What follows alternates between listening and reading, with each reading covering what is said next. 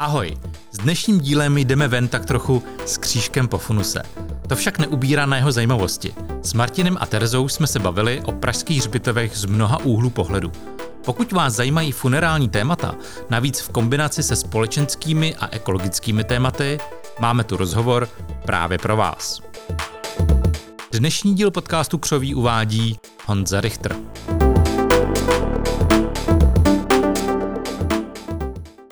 Tentokrát v podcastu vítám ředitele zprávy Pražských hřbitovů Martina Červeného a Terezu Vaňáčovou, správkyni Ďáblického hřbitova. Pokud mám správné informace, tak oba studovali na arcibiskupském gymnáziu v Praze. Martin Červený dále vystudoval Karlovu univerzitu, obor učitelství a v pohřebnictví začínal doslova od píky, kdy během studií hrabal na hřbitovech listí a pomáhal hrobníkům s exhumacemi. Následně se na hřbitovech nechal zaměstnat a postupně se vypracoval až na jejich ředitele. Před několika lety si musel dát od hřbitovu menší pauzu, ale tento rok v březnu se po výběrovém řízení do ředitelského křesla opět vrátil s mandátem na dalších šest let. Jednou z jeho podřízených je i Tereza Vaňáčová, která je od září nová správkyně hřbitova v Ďáblicích. Tereza vystudovala politologii na Západočeské univerzitě a její diplomka nesla velmi zajímavý název. Druhá světová válka v současných politických diskurzech v České republice, vývoj diskuze k tématu romského holokaustu. Momentálně ji ale nejvíce zaměstnává management hřbitova, takže řídí hrobníky, prodává hroby, řeší hřbitov politických vězňů nebo nová přírodní pohřebiště. A na úvod ještě menší orientace. Zpráva pražských hřbitovů je příspěvkou organizací hlavního města Prahy. Má ve své péči celkem 32 pražských hřbitovů, tedy necelou polovinu z celkem asi 70, které v Praze jsou. Tento rok se také spojila zpráva pražských hřbitovů s pohřebním ústavem hlavního města a vznikla tak jedna městská pohřební organizace. V říjnu navíc město schválilo také nový dokument manuálu pražských hřbitovů jako součást veřejných prostranství města, o které je třeba se adekvátně starat a rozvíjet je. A protože jsme především ekologický podcast, i na environmentální témata v pohřebnictví dnes dojde. Nicméně budeme se také bavit o hřbitovech ve městě jako o veřejném prostoru a probereme také plány pražských hřbitovů na nové způsoby přírodnějšího nebo ekologičtějšího pohřbívání. Terezo a Martine, vítejte v podcastu. Dobrý den. Dobrý den. Děkujeme za pozvání. A chtěli byste něco eh, k tomu úvodu ještě doplnit? Něco, co, co je třeba důležité, aby zaznělo a neřekl jsem to? Já bych možná jenom doplnil, že Tereza má nejenom ďáblický hřbitov, ale ďáblickou zprávu, která má asi 8 hřbitovů. 8 hřbitovů, ano. Takže to je poměrně velká vlastně nějaká oblastní zpráva. A jaký jsou třeba ještě další hřbitovy? Tak já kromě Ďáblického hřbitova tam patří Kobylisy, Libeňský hřbitov, Holešovice, Hrdlořezy, Hloubětín a Bohnice. Doufám, že jsem na žádný nezapomněl. Mm-hmm. Eh, my tam natáčíme podcast 5. listopadu. Před pár dny proběhly dušičky, svátek všech, všech svatých. Jak vlastně ty letošní dušičky proběhly? Bylo tam něco jiného než třeba od minulých let? Nebo jak to vlastně, jak funguje hřbitov eh, během covidu? Mm. Během covidu na hřbitově žádná omezení nejsou. A, a takže funguje jako jako mimo covid. A, ale samozřejmě ty dušičky jsou pro hřbitovy, to znamená i pro nás tím, tím hlavním dnem v roce, ke kterému se upírá veškerá naše snaha. A jestli se v něčem lišili od minulých let, uh, mám informace, že, že přišlo víc lidí než třeba loni, což je ale logické, protože uh, v loňském roce uh, ten covid, ta pandemie byla, byla v vlastně na vrcholu, takže lidi asi zůstávali spíš doma. A tyhle dušičky byly trošku specifické v tom, že nám před nimi foukal vítr, byla nějaká vychřice, popadalo spousta stromů a to nám trošičku zkomplikovalo ty přípravy. A jak to třeba vypadá, když napadne nebo zafouká silnější vítr na Ďáblickém hřbitově? Co si Tereza třeba musela řešit? Jak vlastně ten management probíhá v takovémhle případě? No vlastně to byla taková jako specifická situace, protože jsme se nakonec jeden den rozhodli teda hřbitovy uzavřít dřív, protože tam opravdu lítaly větve vzduchem a padaly nám stromy do hřbitova a to nejenom v Ďáblicích, ale na všech pražských hřbitovech. No a pak vlastně následně muselo hned další den přijít odklízení a focení těch škod pro tu pojišťovnu a zjišťování, jaký, jsou, jaký je rozsah těch škod. A vlastně to byla práce navíc, která v, tom, v tomhle období, kdy té práce je obecně hodně, blíží se dušičky, tak to rozhodně nepomohlo k tomu, aby jsme se mohli na ty dušičky v klidu připravovat. Mm-hmm. Martine, hřbitovnictví vás v podstatě provází celou kariéru a je pro vás opravdu hodně blízké téma. Jak byste popsal, a teď to řeknu mým takovým oblíbeným archeologickým termínem, současný pohřební ritus u nás? Je možný sledovat nějaký měnící se trendy v tom, jak se pohřbívá? Hmm. Uh, jo, je možný sledovat trendy. Když bych to vzal od píky, tak, tak ono vlastně během toho socialismu, který jsme tady měli 40 let, nebo skoro, skoro i víc, že? 40, 40 let, tak, tak to pohřebnictví eh, vlastně a jako všechno duchovní došlo k nějakému úpadku jo, v tomhle oboru. A, a potom v těch 90. letech se to nějak příliš neměnilo, ale myslím, že, že ty poslední roky, řekněme posledních třeba 8-10 let eh, nastává určitá rehabilitace, i když velice pomalá, protože ten obor je hodně konvenční, eh, hodně, až bych řekl, rigidní, ale nastává určitá rehabilitace, kdy se lidé zase snaží ten, ten pohřeb vnímat jako, jako nějakou mimořádnou eh, událost a přistupují k tomu podobně jako třeba k jiným mimořádným událostem ve svém životě, což je třeba svatba. Jo. A zatímco bylo běžné vždycky, že, že, že ta svatba byla pro, pro ty lidi, pro tu rodinu eh, nějakou jako velkou událostí, na která třeba stála i hodně peněz a kterou si dlouho plánovali, tak ten pohřeb naopak byla jako věc, kterou chtěli mít rychle za sebou a, a zatímco na svatbu si mohli uh, vymyslet, vlastně mohli si vymyslet, kde bude svatba, i na nějakých místech třeba neobvyklých a kdo ji bude, kdo ji bude celebrovat a co budou mít na sobě, jaká tam bude rád hudba, tak u těch pohřbů vlastně tam ta nabídka byla hrozně omezená. Jo. Ono to není jenom o tom, co by si lidé přáli, ale i o tom, jakou, jakou mají možnost, vlastně, jakou mají nabídku, z čeho můžou vybírat. A ta nabídka se příliš nemění, ty pohřební služby opravdu nejsou moc pružné, moc flexibilní v tom, v tom uh, sledování trendů, sledování nálad ve společnosti ale často se stává, že ti pozůstalí si to vlastně teďka inscenují sami. Že, že eh, ono to ty pohřební služby často dovádí k šílenství, kdy eh, oni si odnesou urnu z krematoria a už je nepotřebují, protože už ten zbytek vlastně si udělají ve svoji režii, udělají si nějakou hostinu a pak třeba někde v přírodě si udělají ten, ten, eh, ten obřad toho rozloučení, třeba s nějakým rozptylem, nebo, nebo třeba vysypou ten popel do řeky, a potom ty pohřební služby si stěžují, že jsou to vlastně, oni to označují jako pohřby bez obřadu, protože ten obřad nepořádají oni. Ja. Ale naopak je to často jako daleko kvalitnější obřad, než eh, kdyby to ty lidi objednali v té kanceláři s tím formulářem v ruce, kde máte teda možnost si zaškrtat hudbu, kterou chcete a kolik chcete věnců a jestli chcete velkou síň nebo malou síň. A myslím si, že teďka v těch úplně posledních, řekněme, třech, čtyřech letech se snaží i ty pohřební služby na, to, na tenhle ten trend reagovat a jít trošku těm klientům naproti. Ale opravdu si myslím, že se dá pozorovat, že, že tenhle obor je jiný než jiný obory podnikatelský, že, že z nějakého důvodu i, i tady vlastně ta, ta reakce na tu poptávku nastává daleko pomalej, než by nastávala v jakýmkoliv jiném segmentu.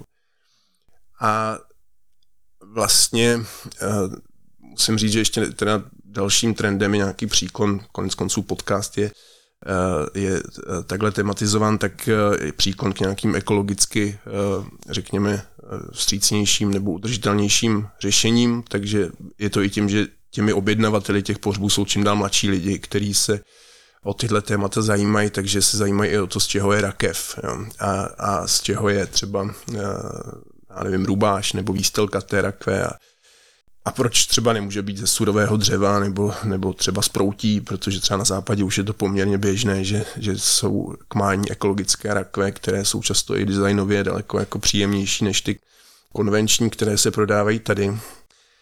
Tady je to všechno takový jako tradicionalismus, že eh, ty rakve jsou vlastně jako trochu replikou nějak, nějak, nějakých historických uh, rakví, ale místo bronzových nebo kovových cínových ozdob. Jsou to plastové ozdoby natřené, napatinované, tak aby vypadaly, že jsou kovové. A eh, no, tak, takže vlastně jako, asi bych řekl, že, že, že ten trend se dá označit, za, za trend se dá označit ta individualizace, ty, ty pohřby jsou osobitější, ty, ty lidi opravdu se snaží uh, ten pohřeb plánovat tak, jak jim je blízký a jak třeba by byl blízký tomu zesnulému a už to není ta, ta, ta, ten průmysl toho krematoria, kde opravdu uh, jeden pohřeb jako druhý a máte obřad, máte na něj půl hodiny a už, uh, už čekají před vraty uh, nový pozůstalí, vy se nesmíte zdržet a máte to všechno přesně načasované. A, eh, a druhý trend je příklon k té ekologii, který není zatím nějak masivní, ale je to právě i tím, že tomu eh, ti poskytovatelé těch služeb a výrobci těch produktů nejdou zatím moc naproti. Hmm, o těch eh, přírodnějších způsobech tak se budeme bavit. Mě by ještě zajímalo, je, protože všichni vlastně známe hřbitovy v tom velmi tradičním klasickém smyslu. Mění se i třeba způsob výzdob hrobů? Je, je, je možný říct, že vlastně i v tomhle, řekněme, je třeba nějaká móda, která se během let mění? Já bych si typoval, že Češi jsou v tomhle hodně konzervativní a vlastně je to pořád stejné. Uh, jo, to je, to je důležitý říct, že, že, jak jsem říkal, ten, ten obor je opravdu hodně, hodně konzervativní a jakýkoliv změny probíhají vlastně hodně pomalu. Ale, ale dá se pozorovat uh, trošičku i v téhle oblasti, v té výzdobě hrobu, návrat k těm, uh, k těm přírodním materiálům. Je méně těch plastových, uh, než bylo třeba před deseti lety, plastových květin a věnečků a podobně.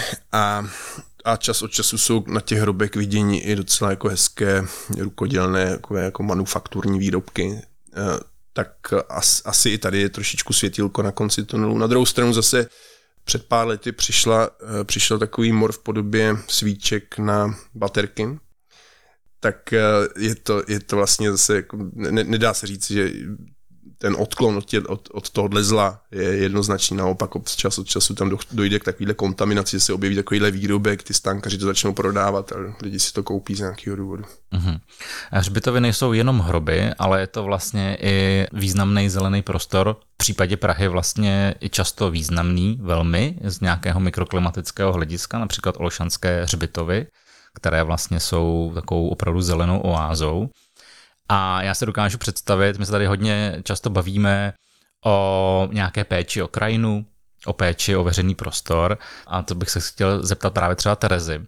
Jak vlastně, jestli by mohla nějak schrnout teďka za tu svoji dvouměsíční zkušenost, jak probíhá taková každodenní zpráva hřbitova? Co to vlastně všechno obnáší? Jestli byste mohla nějak popsat.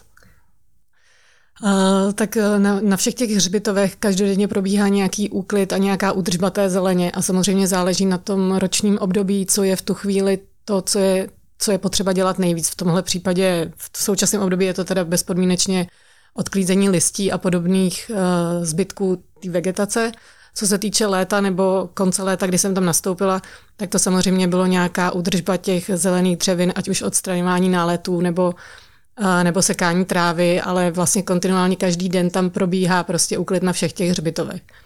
Uh-huh. A co se týče právě třeba nejenom toho úklidu a údržby, ale i třeba péče o nějaké hrobky nebo hroby, je to i ve vaší zprávě, že vy se o něco staráte, nebo je to všechno na těch majitelích? Tak obecně by to mělo být na těch majitelích, respektive ty majitelé těch hrobů mají i v nájemní smlouvě k tomu hrobovému místu, že mají povinnost to místo udržovat.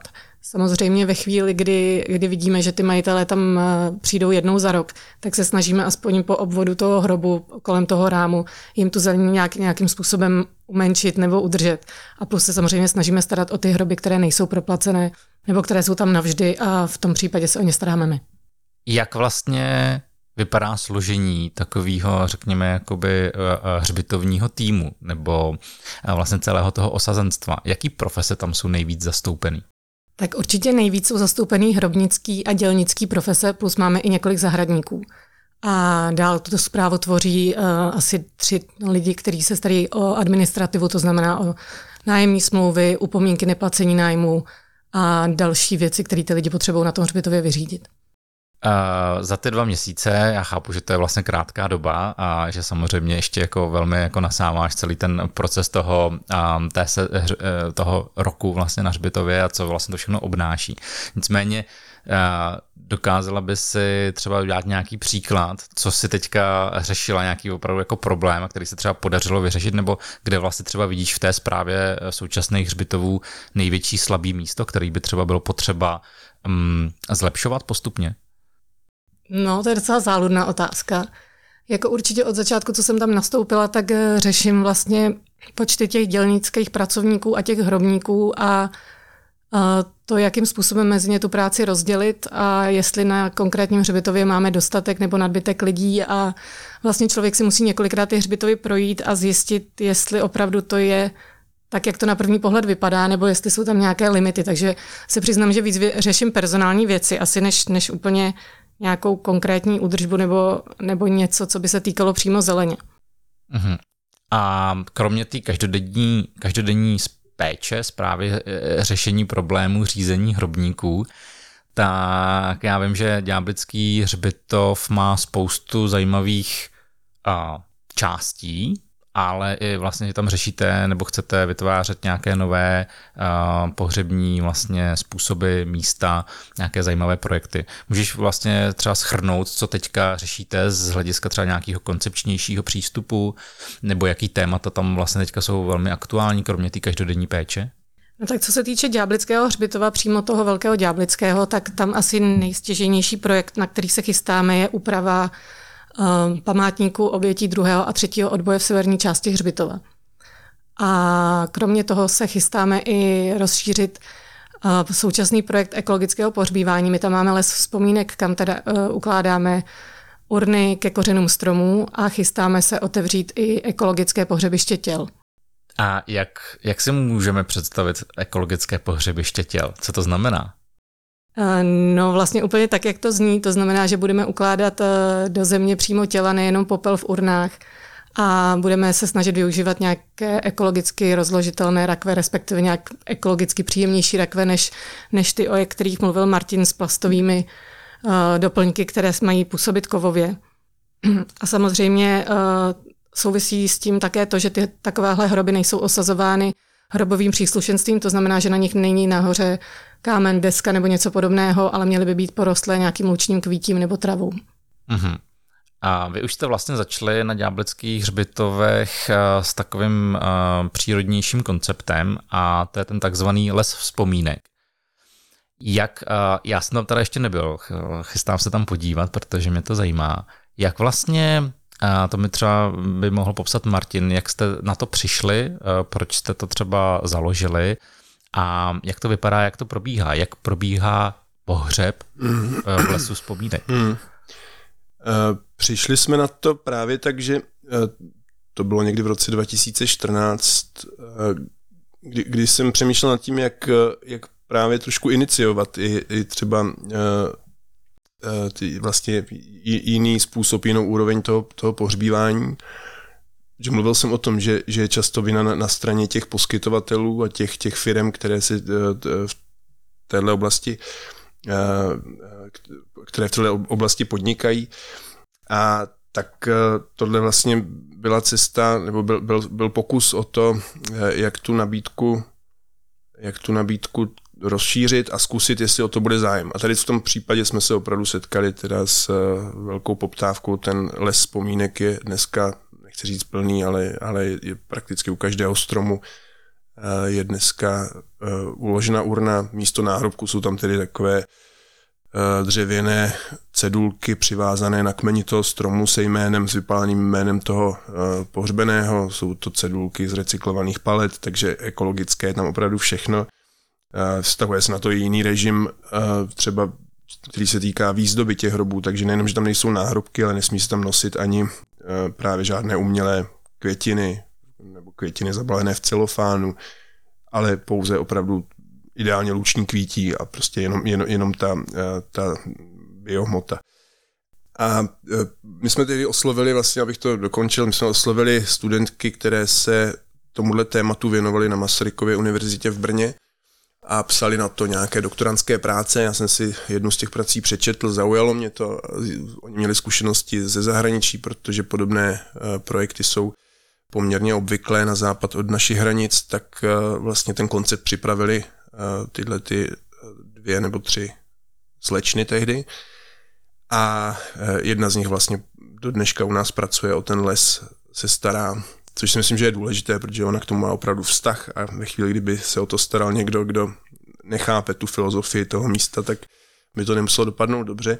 Od té doby vlastně po republice vzniklo několik eh, podobných projektů, některé jsou skvělé, podobně jako náš vzpomínek a u některých je právě vidět, že to je trošičku jako politická, eh, politický pokus eh, o, o, o něco, co není úplně autentické. Jo.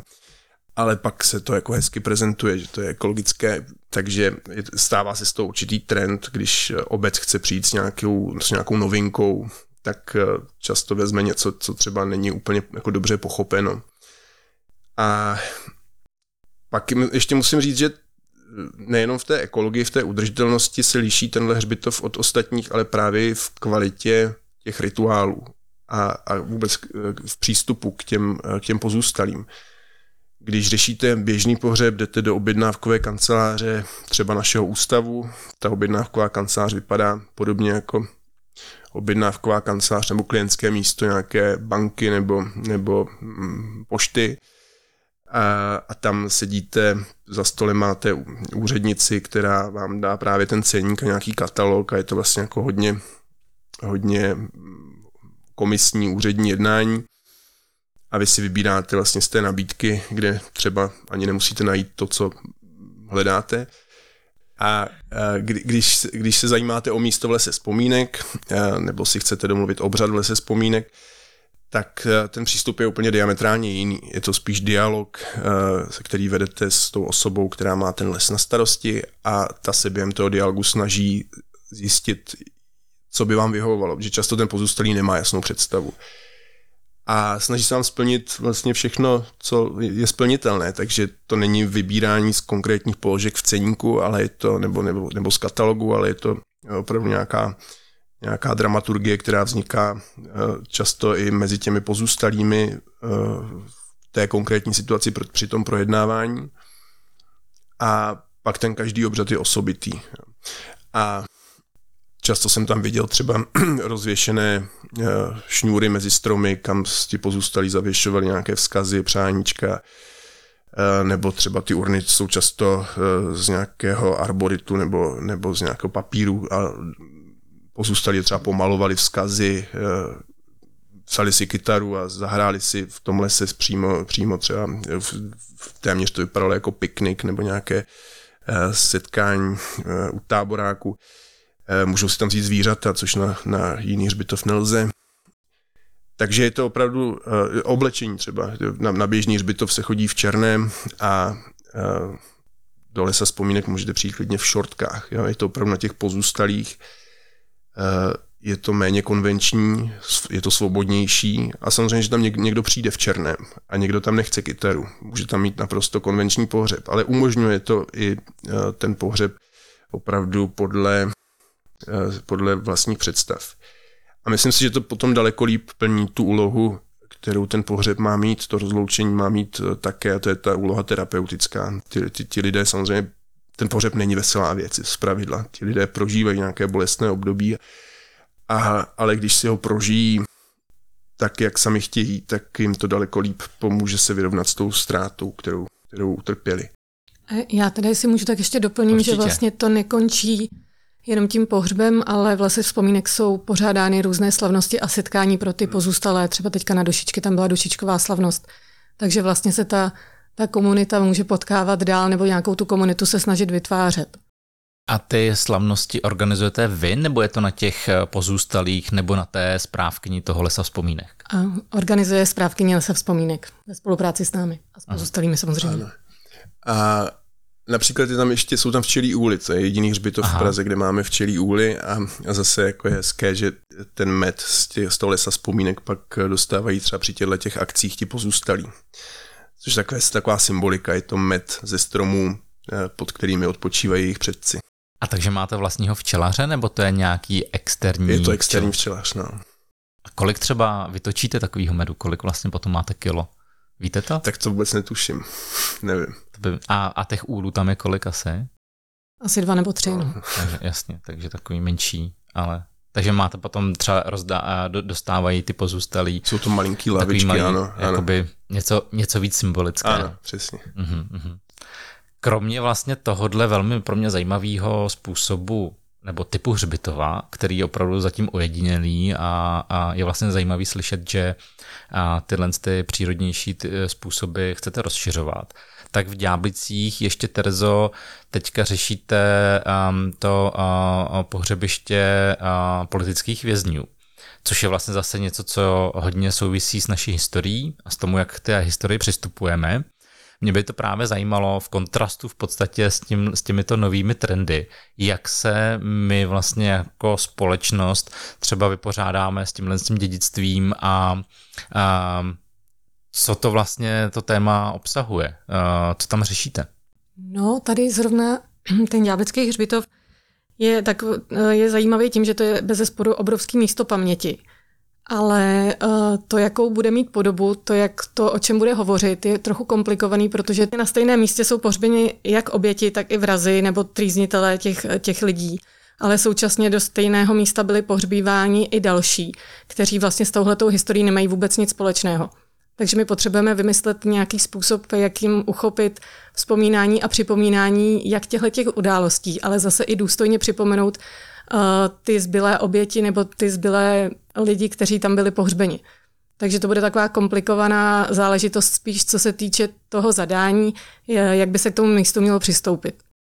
Aha, takže plánujete třeba nějakou studii nebo nějaký projekt, který by tohle dokázal vhodně uchopit?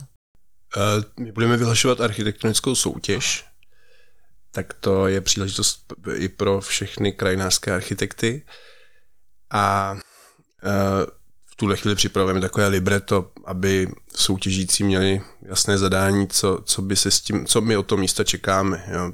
Jak, to, jak to hezky řekla Tereza, eh, tam, tam to, to je opravdu specifické, že tam nejsou jenom oběti, nejsou tam jenom hrdinové, ale jsou tam opravdu i ty padouši, jsou tam estébáci, jsou tam eh, bachaři, agenti, na tom pohřebišti nevíme přesně, kde je Karl Hermann Frank a další nacisti, kteří se podíleli třeba na vyhlazení lidic a je tam plno udavačů a podobně a zároveň jsou tam třeba Němci, kteří tam byli pohřbíváni v 45. takový ty zlinčovaní Němci, popravení Němci, anebo Němci, kteří se sami zastřelili, když viděli tu bezvýchodnost té situace, zastřelili třeba i svoje děti a skončili, celá rodina skončila eh, na tomhle hřbitově.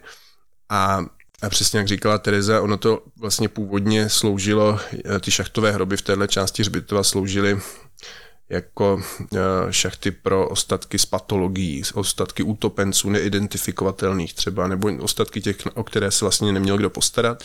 Byly to vlastně společné hroby pro celou Prahu. Předtím byly na Vinohradských hřbitovech, ale tam už došla kapacita, tak se přestěhovali eh, ve 40, začátkem 40. let sem a, a pak toho samozřejmě využili nacisti, kteří tam pohřbívali, uh, pohřbívali uh, třeba popravené a pak, pak to uh, převzali i komunisti.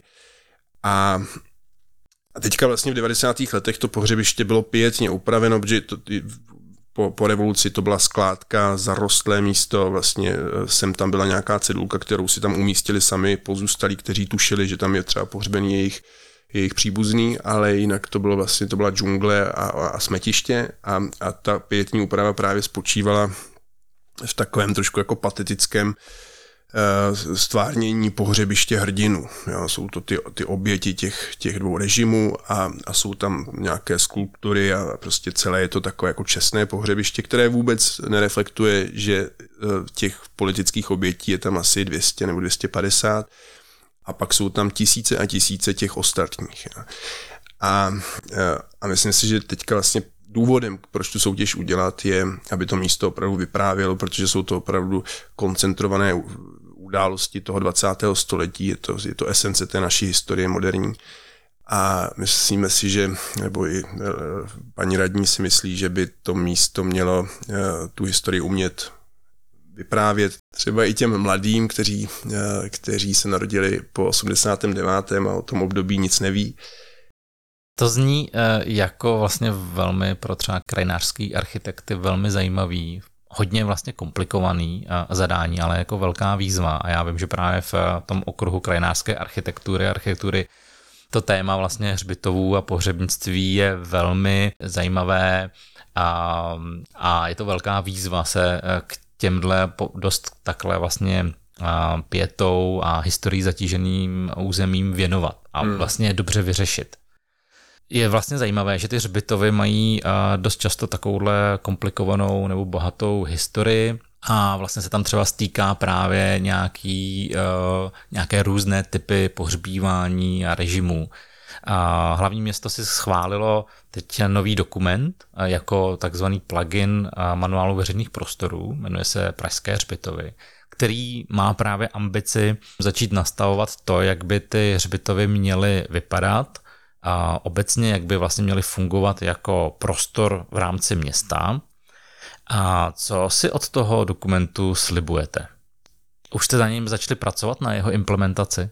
Eh, no, my ho máme poměrně krátce, takže teďka eh, se s ním všichni zaměstnanci, všichni ty aktéři v naší organizaci se s ním seznamují a eh, zatím jsme udělali to, že jsme zřídili pozici architekta, takže historicky snad poprvé mají hřbitovy svého vlastního architekta, který bude mít právě za úkol velkou většinu těch věcí implementovat do těch našich směrnic předpisů. A stal se mimo jiné takovou neopominutelnou instancí při plánování třeba investičních akcí, vlastně připomínkovým místem, takže když kolegové z technického úseku připravují nějakou rekonstrukci, tak on eh, to vždycky vidí, aby mohl říct, tohle, eh, tohle je špatně, to je, to je proti manuálu a, a je potřeba to upravit. A Současně vlastně už e, teďka ten manuál využíváme e, právě třeba při plánování rozpočtu na, na příští rok i, na, i, na, i střednědobého rozpočtu, tak uh, už se snažíme uh, už se snažíme postupovat v souladu s manuálem.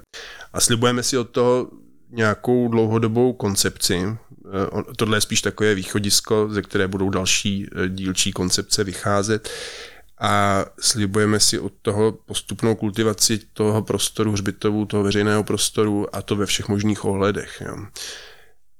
Vlastně ta původní myšlenka nebo původní potřeba toho manu, manuálu vznikla, protože ty hřbitovy jsou vlastně takovým jako malým eh, odrazem toho celého města. I tam probíhá developerská činnost, i, i ta může být skvělá, ale může mít i vlastně docela drastické dopady na ten hřbitov. A to jsou ti kamenici, kteří tam postavují, potřebují stavět ty svoje urnové hroby a pak, pak je eh, lidem nabízet. A eh, vlastně chtějí využít každé volné místo a zajímavá jsou pro ně ta místa u vchodu a u cesty, takže pak ty hřbitovy, je to, je to ta známá věc, kdy se zasypou uh, historické hrobky, protože o ty dnes není moc zájem a na, na tom místě se postaví třeba 6 nebo 10 nebo 12 urnových hrobů, které jsou třeba ještě vzájemně tak jako různě uh, nelogicky natočené. Eh, nebo nelogicky orientované vůči těm, tomu původnímu rastru a zastavovaly se třeba některé cesty, se zastavily hroby, takže původně široká cesta je dnes úzká pěšinka a to přesto, že třeba vede k centrálnímu kříži toho hřbitova, tak eh, vlastně neexistovala žádná pravidla, eh, která by tuhle tu věc upravovala. Podobně tak třeba když někdo chce stavět hrob nebo hrobku, tak jediný limit byl výškový limit, a vlastně ty technické, to znamená to založení, aby, aby te, se do toho hrobu nebo do té hrobky dalo pohřbívat, to znamená nějaká třeba uh, šířka, aby se tam vešla rakev, tak tyhle ty technické uh, proporce máme v řádu pohřebiště, to, to ti uh, stavitelé, ti nájemci toho místa museli dodržovat, ale už, už jsme třeba nemohli pohlídat, jestli ten náhrobek se třeba do toho hřbitova hodí. A stávalo se, že v historickém v historické lokalitě nějakého hřbitova se postavila hrobka, která nesla všechny myslitelné znaky kýče. Jo? Že i, i, i zase v té hřbitovní architektuře e, máme prostě skvělé stavby, autorská díla, nebo skvělé řemeslné e, stavby a pak jsou tam náhrobky, které e, prostě se, se dají srovnat s nějakým podnikatelským barokem. Prostě jsou obrovské, mají točené sloupy, mají nějaký pestrobarevný, pestrobarevné stvárnění, jsou z nějakých jako cizokrajných materiálů. A takovýhle nárobek vám dokáže znehodnotit prostě celkem podstatný kus hřbitova. Takže i ten manuál vlastně nám teďka dává nástroj, jak k tomu přistupovat a těm našim úředníkům, kteří to schvalují, tak pro ně bude sloužit jako taková metodická pomůcka, kam se budou moc podívat. V této souvislosti se ještě, Martine, zeptám na velmi těžkou otázku. A sice a máte to ředitelství na 6 let, než bude další výběrové řízení. Nicméně je um, z vašeho pohledu, jaká je třeba vize, jak by měly ty pražské hřbitovy za nějakých 20, třeba 30 let vypadat, jak by měly fungovat? Hmm. Myslíte se, že tam dojde nebo má dojít k nějakému posunu a proč? A teď myslíte přímo ta, ty, ty prostory těch hřbitovů, to znamená ty, ty Prostor, areály, fyzický ano, areál, ano. jako prostorově, jak to vypadá, jak je to koncipováno, hmm. ale vlastně i fungování v rámci toho města, hmm. vytváření třeba i těch, um, řekněme, vzpomínkových komunit hmm. nebo těch um, toho společenství vlastně okolo. Hmm. No, Máte nějakou představu? Vlastně ten manuál hodně, hodně pojednává i o, o té funkci uh, hřbitovů uh, a řeší to, že ty hřbitovy už dnes slouží teda k různým účelům. Jo, takové lošanské hřbitovy tím, že jsou eh, to téměř, je to téměř 50 hektarový areál obestavěný městem, tak, eh, tak už dneska spontánně plní tu úlohu eh, nějakého ne rekreačního, to, to zní hloupě, ale nějakého zeleného místa, kam, kam chodí maminky z kočárky, protože je tam ticho, chodí tam lidi na procházku, nebo si tam chodí číst, studenti se tam chodí učit dokonce si tam chodí lidi zaběhat. Jo. A, a tam, tam my se často dostáváme jako do, do situací, kdy musíme eh, třeba posuzovat stížnost nějakého nájemce hrobu, eh, kterému ten běžec vadí na tom hřbitově. Takže hledáme tu, tu, eh, tu rovnováhu mezi tím, co ten hřbitov ještě snese a co už by na něm třeba být vůbec nemělo.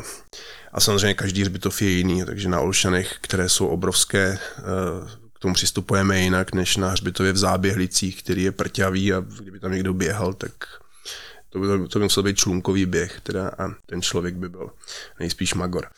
Ale e, vlastně já si myslím, že tady není potřeba na sílu nějak jako drasticky ta pravidla lámat a, a, a veřejně jako proklamovat, že se na hřbitovech může běhat, nebo že se tam můžou pořádat, eh, nevím, kulturní akce, ale vlastně je dobré sledovat to, jak se to spontánně vyvíjí, je dobré se podívat třeba k našim sousedům, třeba do Vídně, jak to funguje tam.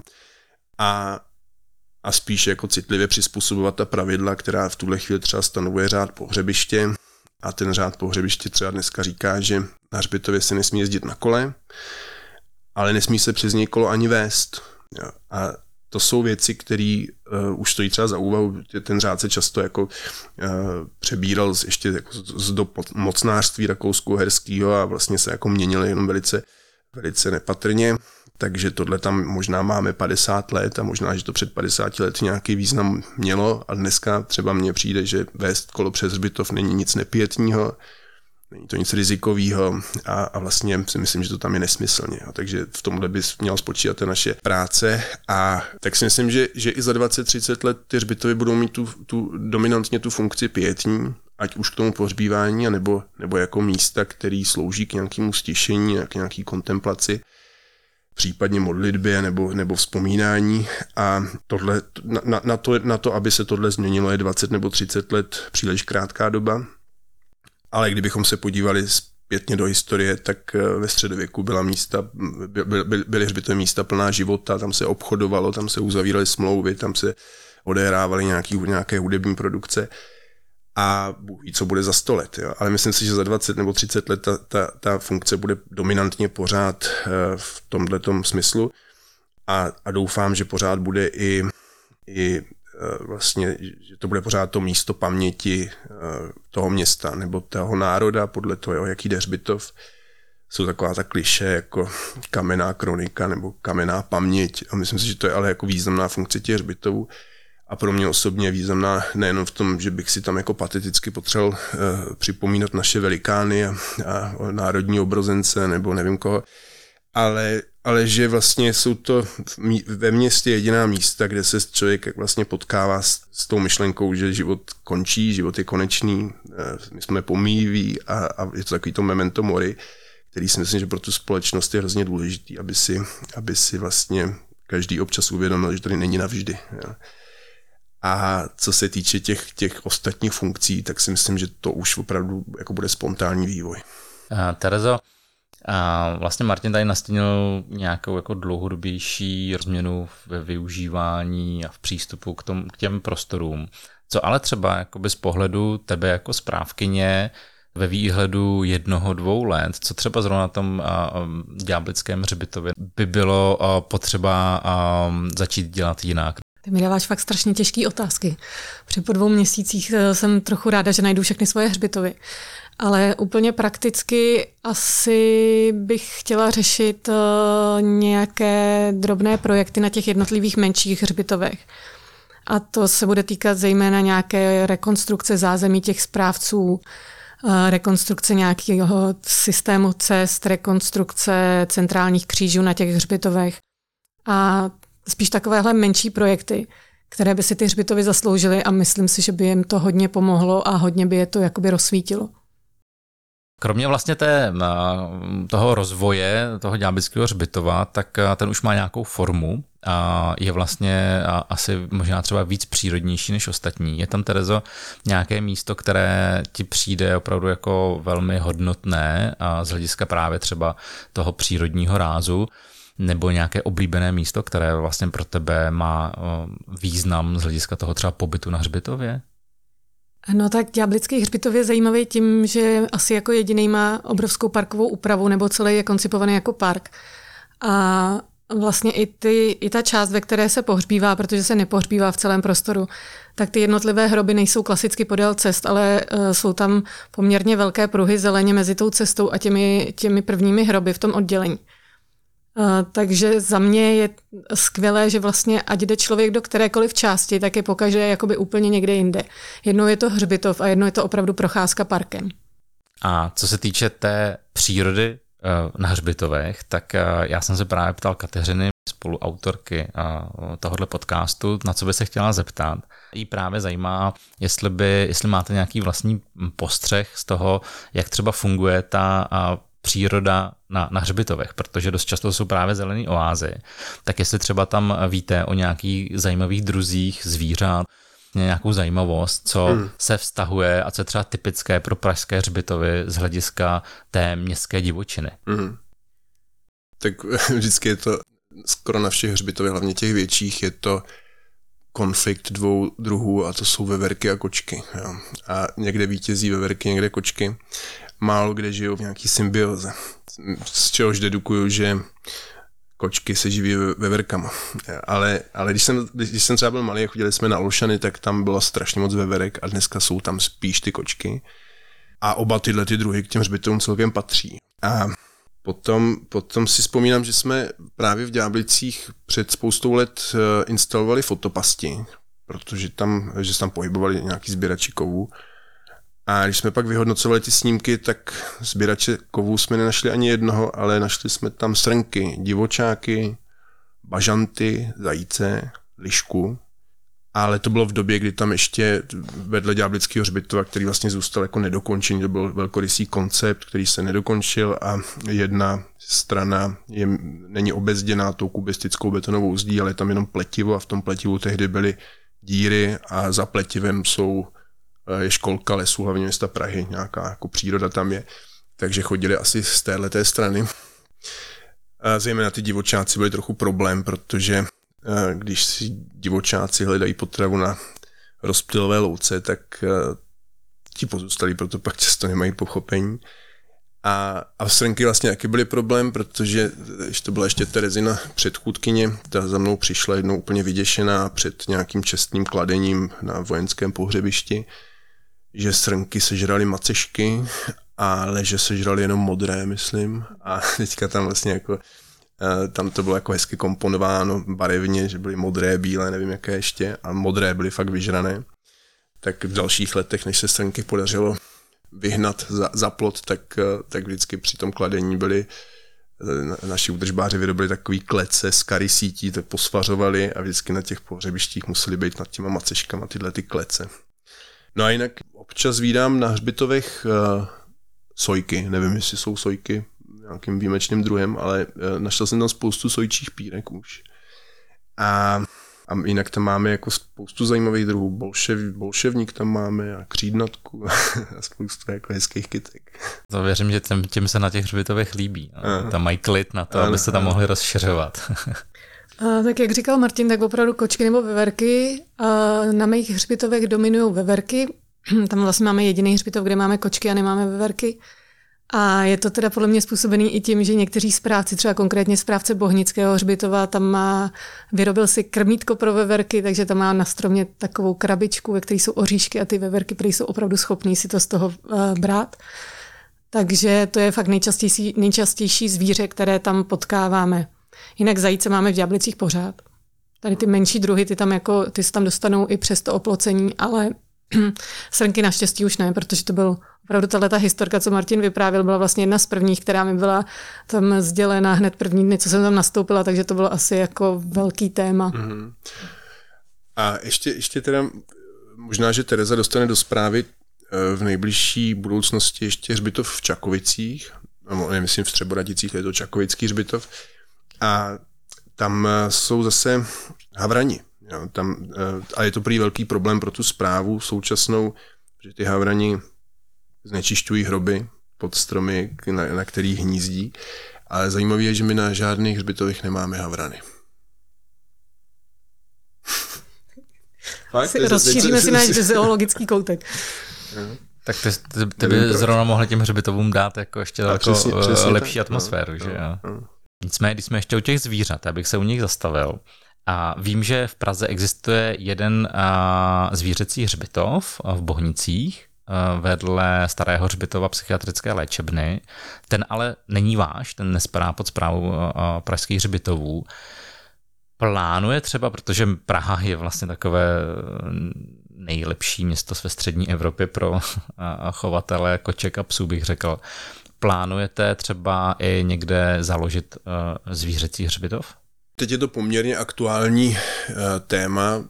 Máme studii na konkrétní místo, kde by mohl být zvířecí hřbitov a dokonce by tam mohl být eh, zvířecí krematorium a dokonce by to krematorium zvířecí vytápělo jiný objekt, takže je to docela jako hezký koncept. Mně to vždycky přišlo jako úplně jiný téma, jo, přestože se to oboje jmenuje hřbitov, tak, tak mi to vždycky přišlo jako, že bychom to možná neměli dělat my, protože ono to zase tolik společného nemá. Já jsem to přirovnával, když jsem o tom diskutoval s někým, tak jsem to přirovnával třeba ke, ke cvičáku pro psy a, a k základní škole. Jo? Tak asi základní škola by nemusela zřizovat to, tohleto zařízení pro psy, přestože je to oboje vlastně vzdělávací zařízení, ale, ale trošku na jiných principech, tak, tak myslím si, že je důležité, aby třeba to bylo oddělené personálně, aby nebyl hrobník, který pohřbí člověka, ve 4 hodiny jde pohřbít eh, pejska nebo morčátko.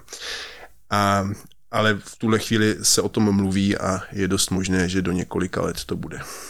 A když jsme u těch jako různých druhů pohřbívání lidí i zvířat, jaké třeba jsou v současné době možnosti i v zahraničí různých typů pohřbívání? My jsme se už tady bavili o té um, o, o tom lesu vzpomínek, o nějakém ekologickém a, pohřbívání. Dost často vlastně u nás jsou z, asi nejznámější rozptylové loučky. Máte hmm. mimochodem v Ďáblicích rozptylovou loučku? Máme uh, rozptylovou loučku, pak tam máme vsypové pole. Říkám to dobře? V Ďáblicích? Mm-hmm. V Ďáblicích nic takového nemáte. Ale máte rozptylovou louku. No. Máme Pak je ještě vsypová louka, ta se liší tím, že Eh, tam se ten popel nerozptiluje do trávníku, ale ukládá se pod dren na konkrétní místo, který je zaměřený buď nějakým systémem souřadnic eh, po obvodu, anebo třeba i nějak jako sofistikovaněji. A člověk si to místo pronajímá, podobně jako si pronajímá hrob, ale vizuálně to vypadá stejně.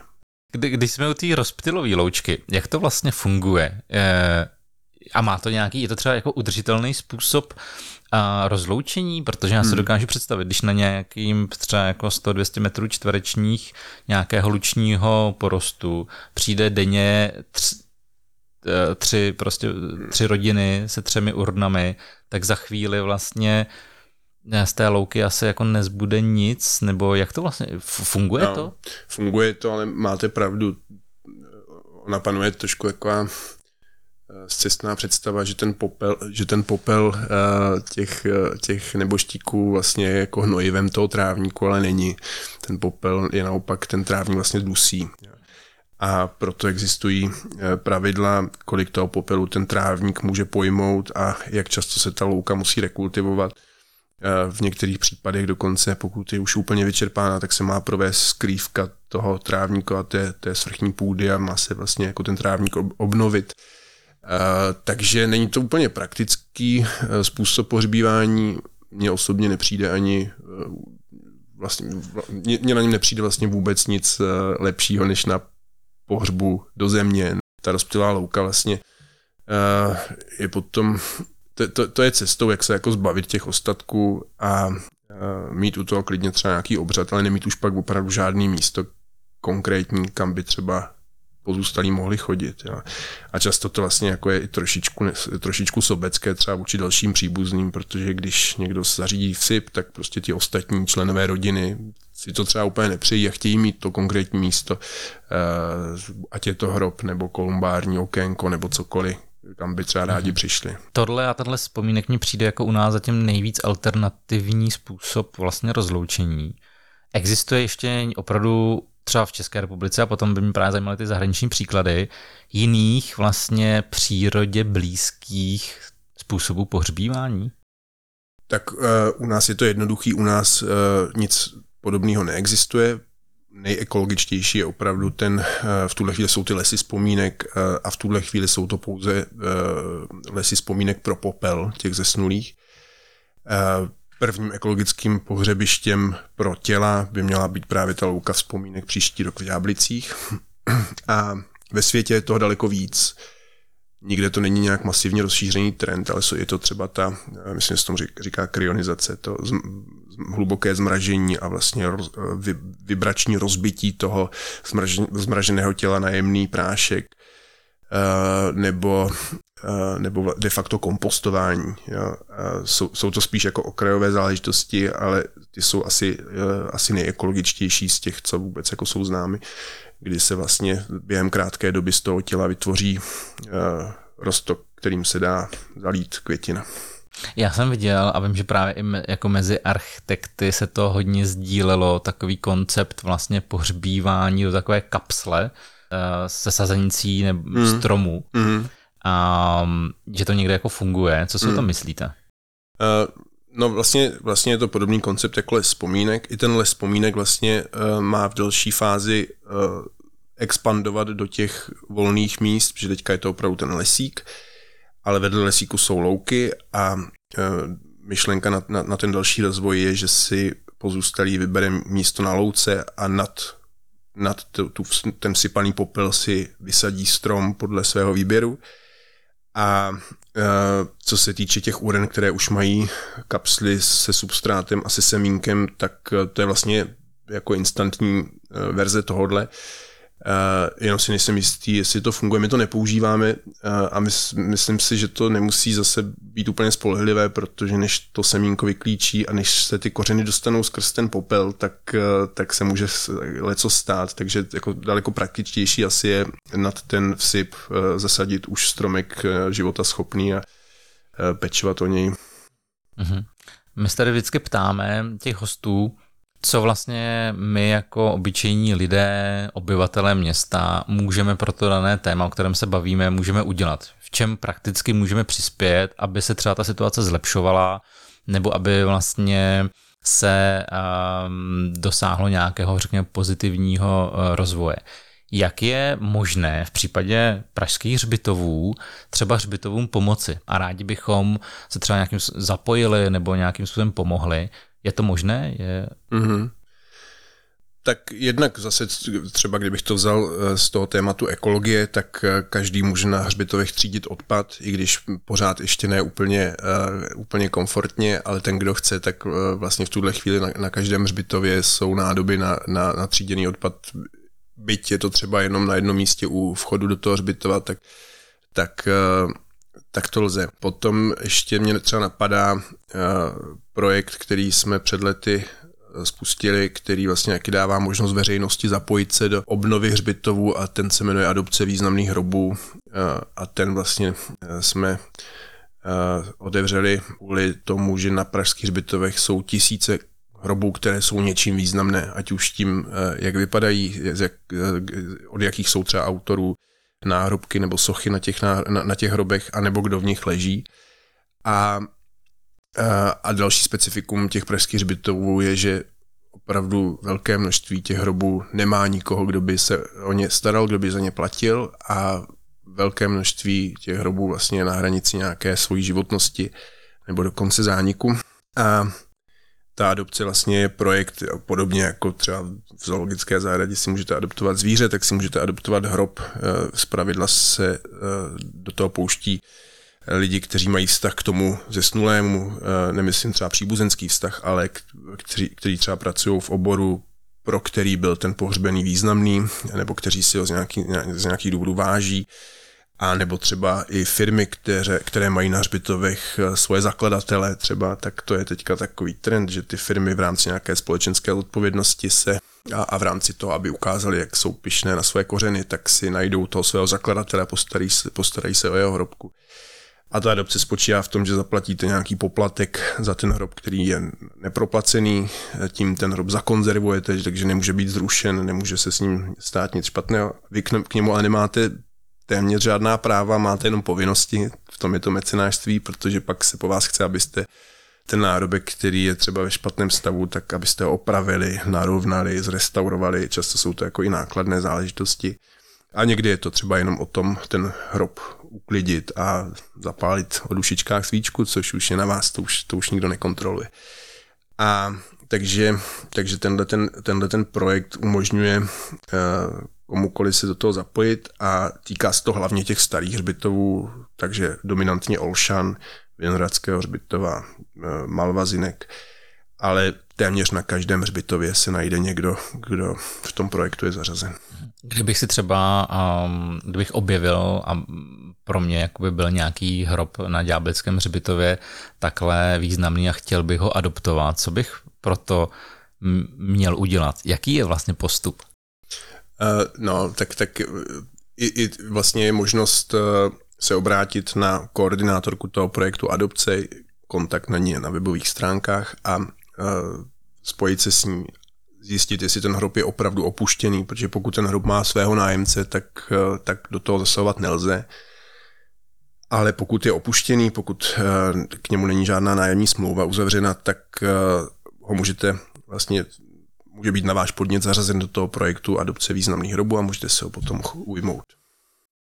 To je jenom jako, jako nápad. My jsme s Terezou nedávno seděli s, s lidmi, kteří se věnují bezdomovectví a, a jako práci se, s, vlastně jako v sociální oblasti. A, a jeden z nich říkal, že adopce hrobu je skvělá a jestli třeba neuvažujeme o adopci pohřbu, tak jsme se pak o tom s Terezou bavili, že vlastně by to jako nebylo špatný. Co by to mohl být zajímavý projekt? Jakoby adoptovat pohřeb, to znamená nějak eh, lidem, kte, kteří nemají eh, blízké příbuzné, většinou teda půjde o bezdomovce, vlastně pohřeb hradí městská část, ale ten pohřeb je naprosto bez obřadu. Je to vlastně jenom uložení toho těla do často hrobu, který je označený jenom číslem. Takže přemýšlíme o tom, že by jsme eh, ve spolupráci s veřejností nějakým způsobem zajistili důstojné rozloučení i těmhle lidem a hlavně těm, kteří po nich zůstanou třeba jejich známým a přátelům.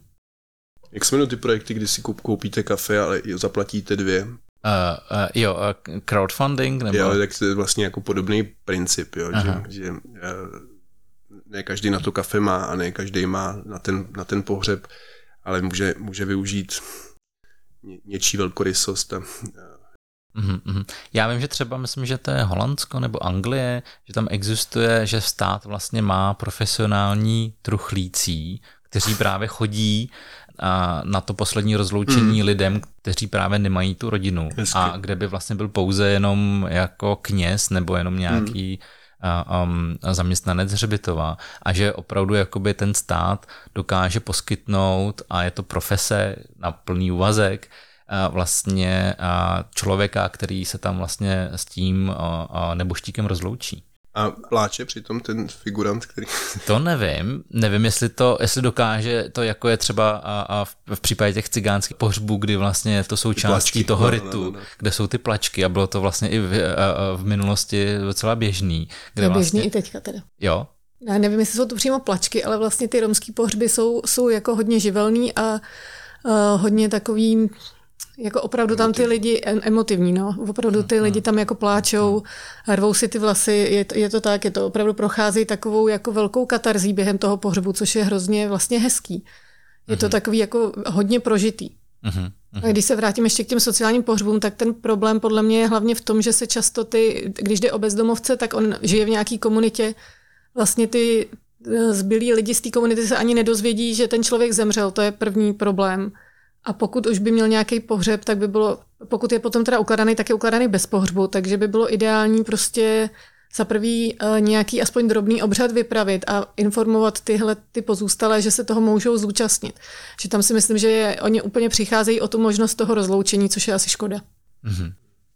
A potom i o, následně o nějakou informaci nebo o, o možnost zjištění, kde ten člověk leží. Že teďka třeba funguje facebooková skupina bezdomoveckých hřbitov a tam si to lidi, kteří se v té oblasti pohybují, anebo jsou jako třeba v nějaké sociální nouzi, tak si tam píšou, kdo právě kde zmrznul, umřel, uhořel a kondolujou si tam. A je to vlastně jako jediná možnost, jak oni si to mezi sebou uh, jsou schopni říct, a, ale tahle informace pak rychle zmizí v historii uh, těch četů a uh, kdyby k tomuhle byly i třeba nějaké webové stránky, kde to bude trvale, ta, ta informace, že tenhle člověk umřel tehdy a tehdy a je pochovaný tady, a kdyby mu zpráva hřbitovu zajistila nějakou nápisovou desku, kde to jeho jméno bude a nebyla, nebude to jenom hromádka hlíny, tak eh, si myslím, že to dává smysl.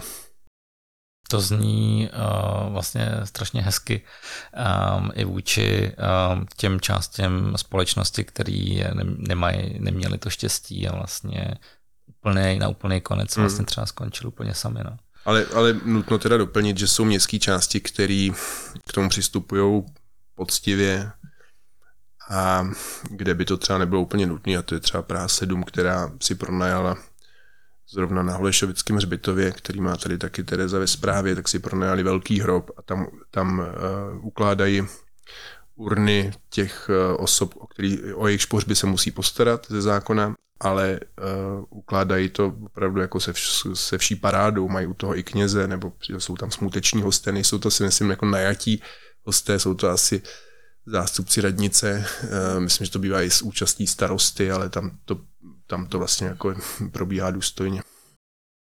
Ty témata, které tady, o kterém jsme se bavili, tak vlastně uh, jsou pro hodně lidí vlastně smutný a, a, a není to úplně veselé třeba povídání. Nicméně, já se chci nakonec na závěr zeptat, a jestli pro vás v té vaší práci každý den nebo někdy teďka vlastně v poslední době bylo něco opravdu radostného na, tém, na, na těch hřbitovech. Jestli jste zažili nějakou situaci, kdy jste si řekli, ano, má práce, má smysl a, a opravdu vás to jakoby potěšilo a naplnilo? No, vlastně tenhle ten pocit mám od té doby, co jsem do Nářbitovy nastoupila, Uh, protože část té mé práce, jak už jsme zmiňovali, se, se týká toho, že prodávám vlastně hroby uh, novým zájemcům. A vlastně je hrozně příjemný procházet s těma lidma, kteří nejsou úplně v nějaký krásné situaci, buď jim někdo zemřel, nebo, nebo uvažují o koupi hrobu sami pro sebe tak jsou v takovém divném rozpoložení a vlastně hrozně příjemný po té procházce po tom hřbitově a potom vysvětlení, co to všechno obnáší, když se se mnou loučí a říkají, že to bylo vlastně hrozně příjemné setkání a že to vůbec nebylo tak úzkostný, jak si představovali. Hmm. Tak potom mám opravdu pocit, že ta práce smysl má. A vy, Martine? A já mám pak pocit, že to smysl má, když mi Tereza vypráví tyhle ty příběhy. Tak, eh, tak si říkám, jo, děláme to dobře, má to smysl. Já se s těmi pozůstalými moc do styku nedostanu a, a, a zase jako z toho manažerského hlediska mám pocit, že je daleko víc věcí, které se spíš nedaří nebo trvají déle, než bych třeba si přál a asi kterýma se třeba nedá moc pohnout, než, než těch úspěchů a těch věcí, jako, ze kterých mám dobrý pocit tak eh, ale jsem tam přijde i takováhle věc. No. Skvělý, já vám moc děkuji za rozhovor, že jste sem přišli, že jsme se tady o tomhle tématu bavili. Myslím si, že z mnoha úhlu pohledu to bylo hodně zajímavý a přeju vám, aby vlastně to naplnění eh, trvalo co nejdíl a pořád. Děkujeme. Děkujeme.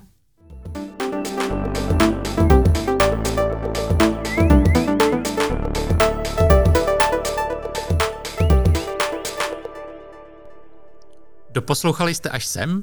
Pokud se vám tento díl křoví líbil, klikněte na tlačítko sledovat ve vaší podcastové aplikaci, aby vám neunikly další zajímavé díly o krajině a o městě. Můžete také podpořit tvorbu dalších rozhovorů drobnou částkou. Na stránce buymecoffee.com lomeno křoví, bez diakritiky, nám můžete za pouhá 2 eura koupit symbolickou kávu pro další rozvoj našeho podcastu. Doprovodné fotky a další zajímavé dokumenty z jednotlivých epizod dáváme také na Facebook a Instagram Křoví. Všechny linky najdete vždy v popisku dané epizody. Moc si vážíme toho, že nás posloucháte a těšíme se i s Katkou na další zajímavé hosty v roce 2022. To už je pro tentokrát opravdu vše. Mějte se dobře a dělejte něco, co vás baví.